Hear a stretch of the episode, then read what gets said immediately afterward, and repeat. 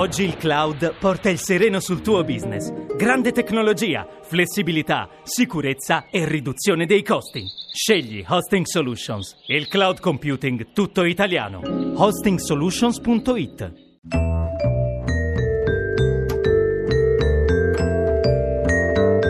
Buono a sapersi.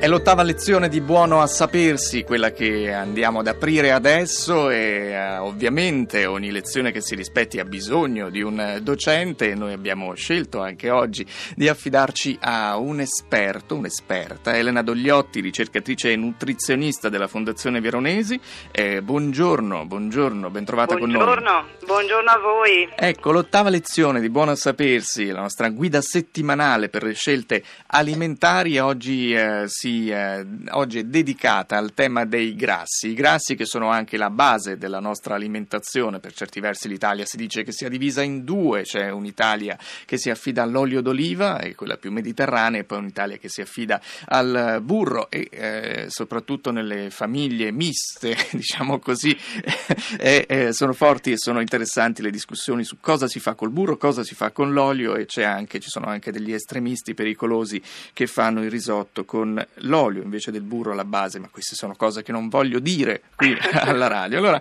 Elena Dogliotti, eh, noi incoraggiamo i nostri ascoltatori a rivolgerle delle domande al nostro numero di sms 335 56 34 296 però io partirei proprio dal, eh, da, questo, da, da, quello che si dice dell'olio d'oliva, il più virtuoso dei grassi da cucina, è questo che si sente dire, ma esatto, immagino che esatto. eh, non sia il caso di abusarne anche dell'olio d'oliva, si possono anche fare dei, degli errori eh, nell'utilizzo dell'olio d'oliva, ci sono dei limiti nel È vero, è vero. Allora, l'olio di oliva, in particolare l'extravergine, ormai è considerato fondamentale per la prevenzione di diverse patologie, quindi per il contenuto in polifenoli, che sono potenti antiossidanti, di vitamine liposolubili come la vitamina E e il beta-carotene che è un precursore della vitamina A e di acidi grassi monoinsaturi e poliinsaturi, tra cui l'acido leico, l'acido linoleico, che è della famiglia degli omega 6 sentito, di cui abbiamo sentito parlare parecchie volte, no? e l'acido alfa-linolenico della famiglia degli omega 3, che sono acidi grassi essenziali, vale a dire il nostro organismo non è in grado di produrli autonomamente, ma devono essere forniti con l'alimentazione. È importante però che que- l'equilibrio tra omega 3 e omega 6 venga rispettato perché gli omega 6 vengono utilizzati dal nostro organismo per fabbricare molecole che sono anche coinvolte nelle infiammazioni, mentre gli omega 3 sono essenziali per produrre molecole antinfiammatorie. Va da sé che aumentare l'apporto di omega 3 e ridurre quello di omega 6 potrebbe quindi diminuire il rischio di sviluppare tutte le malattie infiammatorie, quelle cardiovascolari e i tumori. Ecco, siamo, um, io chiederei di, di ripetere eh, l'essenziale di quello che lei sta dicendo, cioè lei sta dicendo che eh, occorre tenere, tenere in equilibrio questo omega 3 e omega esatto. 6. È molto importante tenere l'equilibrio tra omega 3 e omega 6. Infatti l'olio extravergine di oliva, soprattutto quello spremuto a freddo, oltre a contenere discrete quantità di omega 3, contiene anche poi una sostanza che è chiamata oleocantale dalle proprietà antinfiammatorie, quindi abbiamo in questo caso un potere antinfiammatorio che viene ulteriormente potenziato da questa mo- molecola.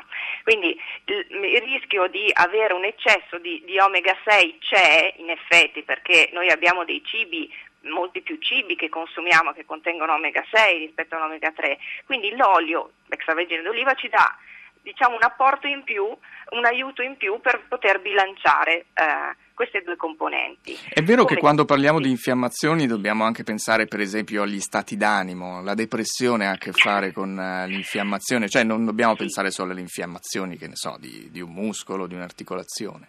Beh, eh, sicuramente, comunque sì, beh, adesso pensare allo stato d'animo, sicuramente lo stress, lo stress poi influisce su, sui fattori anche eh, infiammatori. Noi comunque dobbiamo cercare anche con l'alimentazione sicuramente di, eh, di prendere tutti quei principi che ci servono per poter, se non altro, eh, avere uno stato di base eh, corretto. Ecco, poi purtroppo sullo stile di vita eh, lì ci dobbiamo mettere del nostro eh, in, in, altro ambito. Tornando però al discorso di, della quantità di olio, eh, come diceva lei, non bisogna abusarne perché l'olio è comunque composto al 90%, 99% da grassi, quindi non dobbiamo dimenticare che un grammo di grasso apporta 9 kcal, che è più del doppio di un grammo di proteine o di, o di carboidrati. Per cui se pensiamo semplicemente alla nostra insalatina di contorno, ecco, in cui possiamo, potremmo mettere un paio di cucchiaini di olio, che sono circa 10 grammi di olio extravergine di oliva, eh, che sono sufficienti, è importante che sono sufficienti per condire eh, il piatto di insalata, questi apportano da soli il triplo delle calorie fornite dal contorno stesso. Ne deriva quindi che esagerare nel condimento di vari piatti con l'olio incide in maniera significativa sull'apporto totale energetico totale e sulla, e sulla ripartizione anche dei macronutrienti, che dovrebbe prevedere un apporto lipidico eh, compreso tra il 25 e il 30% circa delle kilocalorie totali.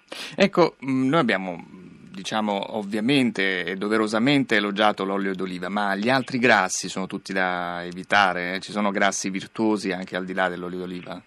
Allora, sempre parlando di oli, c'è un, c'è un grasso che, un tipo di olio che non viene spesso tenuto in considerazione, perché abbiamo parlato di omega 3, no? io ritorno sul discorso degli omega 3, cioè, l'olio di lino per esempio è utilissimo per riequilibrare il rapporto tra omega 3 e omega 6, mm, basti pensare che due cucchiaini sono in grado di coprire il fabbisogno quotidiano di, appunto, di acido alfa-linolenico che è appunto un omega 3.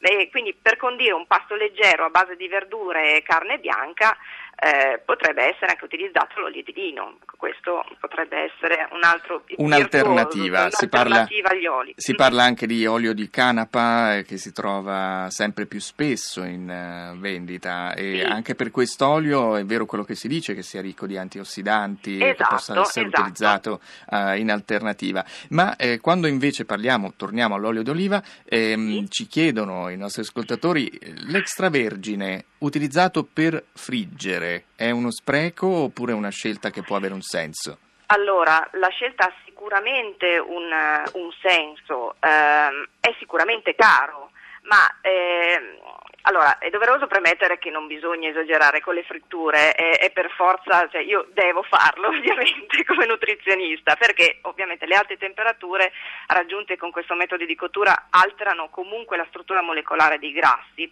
producendo dei residui tossici per il nostro organismo.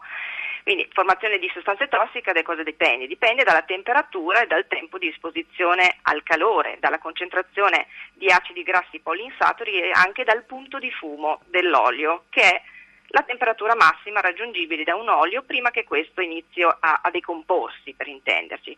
L'olio extravergine di oliva ha un punto di fumo superiore eh, a 200 gradi centigradi, quindi assieme per esempio all'olio di semi di arachidi che è un pochino inferiore, però è sempre elevato, è uno degli oli sicuramente da preferire per le fritture. Mm, non è l'unica cosa da tenere in considerazione, nel senso che eh, per friggere bene l'ideale sarebbe quindi, proprio per il discorso delle temperature, avere la, la, il controllo della temperatura. Quindi l'ideale, io consiglio sempre, eh, se lo fa, fate, avete famiglie numerose che richiedono anche delle fritture una volta ogni tanto, insomma piacevole e in maniera più sana possibile, di prendere una friggitrice perché eh, che abbia la possibilità di un termostato e quindi di di controllare questa temperatura. Esatto, cioè non superiore a 180 gradi. Eh, si sente parlare spesso di olio di palma, che sarebbe sì. eh, un, un, ingrediente sempre più utilizzato in molti eh, prodotti. Giovanni ci chiede se sia nocivo, come si dice. Allora, l'olio di palma è sì un olio vegetale, però il, il, problema è che l'olio di palma è uno di quei, assieme all'olio, all'olio di, di, cocco, in realtà sono eh, due mh, oli tropicali che contengono molti eh, mh, grassi saturi, ecco, e quindi hanno ehm, la capacità di innalzare pur non contenendo colesterolo perché sono vegetali e, e, i prodotti vegetali non contengono colesterolo hanno la capacità di innalzare il colesterolo che ricordo per l'80% viene autoprodotto cioè ce lo produciamo da soli il colesterolo però per una serie di meccanismi, poi il 20% lo assumiamo dal cibo, ma per una serie di meccanismi eh, quello che possiamo eh, mangiare, diciamo, ci eh, condiziona nella produzione del, del, della nostra porzione, insomma, in questo famoso 80%. Ecco, il burro è la base di molte ricette italiane, come abbiamo detto, ma eh, c'è sempre più offerta di diversi tipi di burro. Come ci dobbiamo orientare nell'acquisto? Che tipo di burro dobbiamo chiedere per essere sicuri di aver fatto la scelta migliore?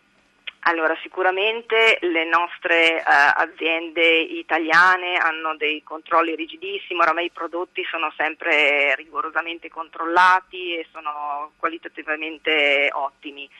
Uh, c'è da dire che se uh, vogliamo essere, vogliamo fare proprio i superintenditori e eh, vogliamo proprio degustare il burro al di là del fatto di utilizzarlo per determinati dolci in maniera eh, misurata, insomma, e non eccessiva, eh, potrebbe, potremmo anche provare ad assaggiare un, il, burro, eh, il, burro, ottenuto per centrifugazione rispetto al metodo diciamo, più frequente per affioramento. Questo perché è il modo forse migliore per separare la crema di latte senza tirarne la proprietà. Come si riconosce dalla confezione questo burro dall'altro? È eh, facile eh, distinguerlo? Eh, viene, viene, viene, evidenziato di solito sulla, sulla confezione, viene scritto ottenuto per centrifugazione per centrifugazione. Ecco, tra gli oli da frittura alternativi eh, c'è un tipo di olio da preferire, mais, girasole, come bisogna scegliere? No, come dicevo prima, l'olio da frittura è importante che eh, resista ad, altre, ad, alte temperature.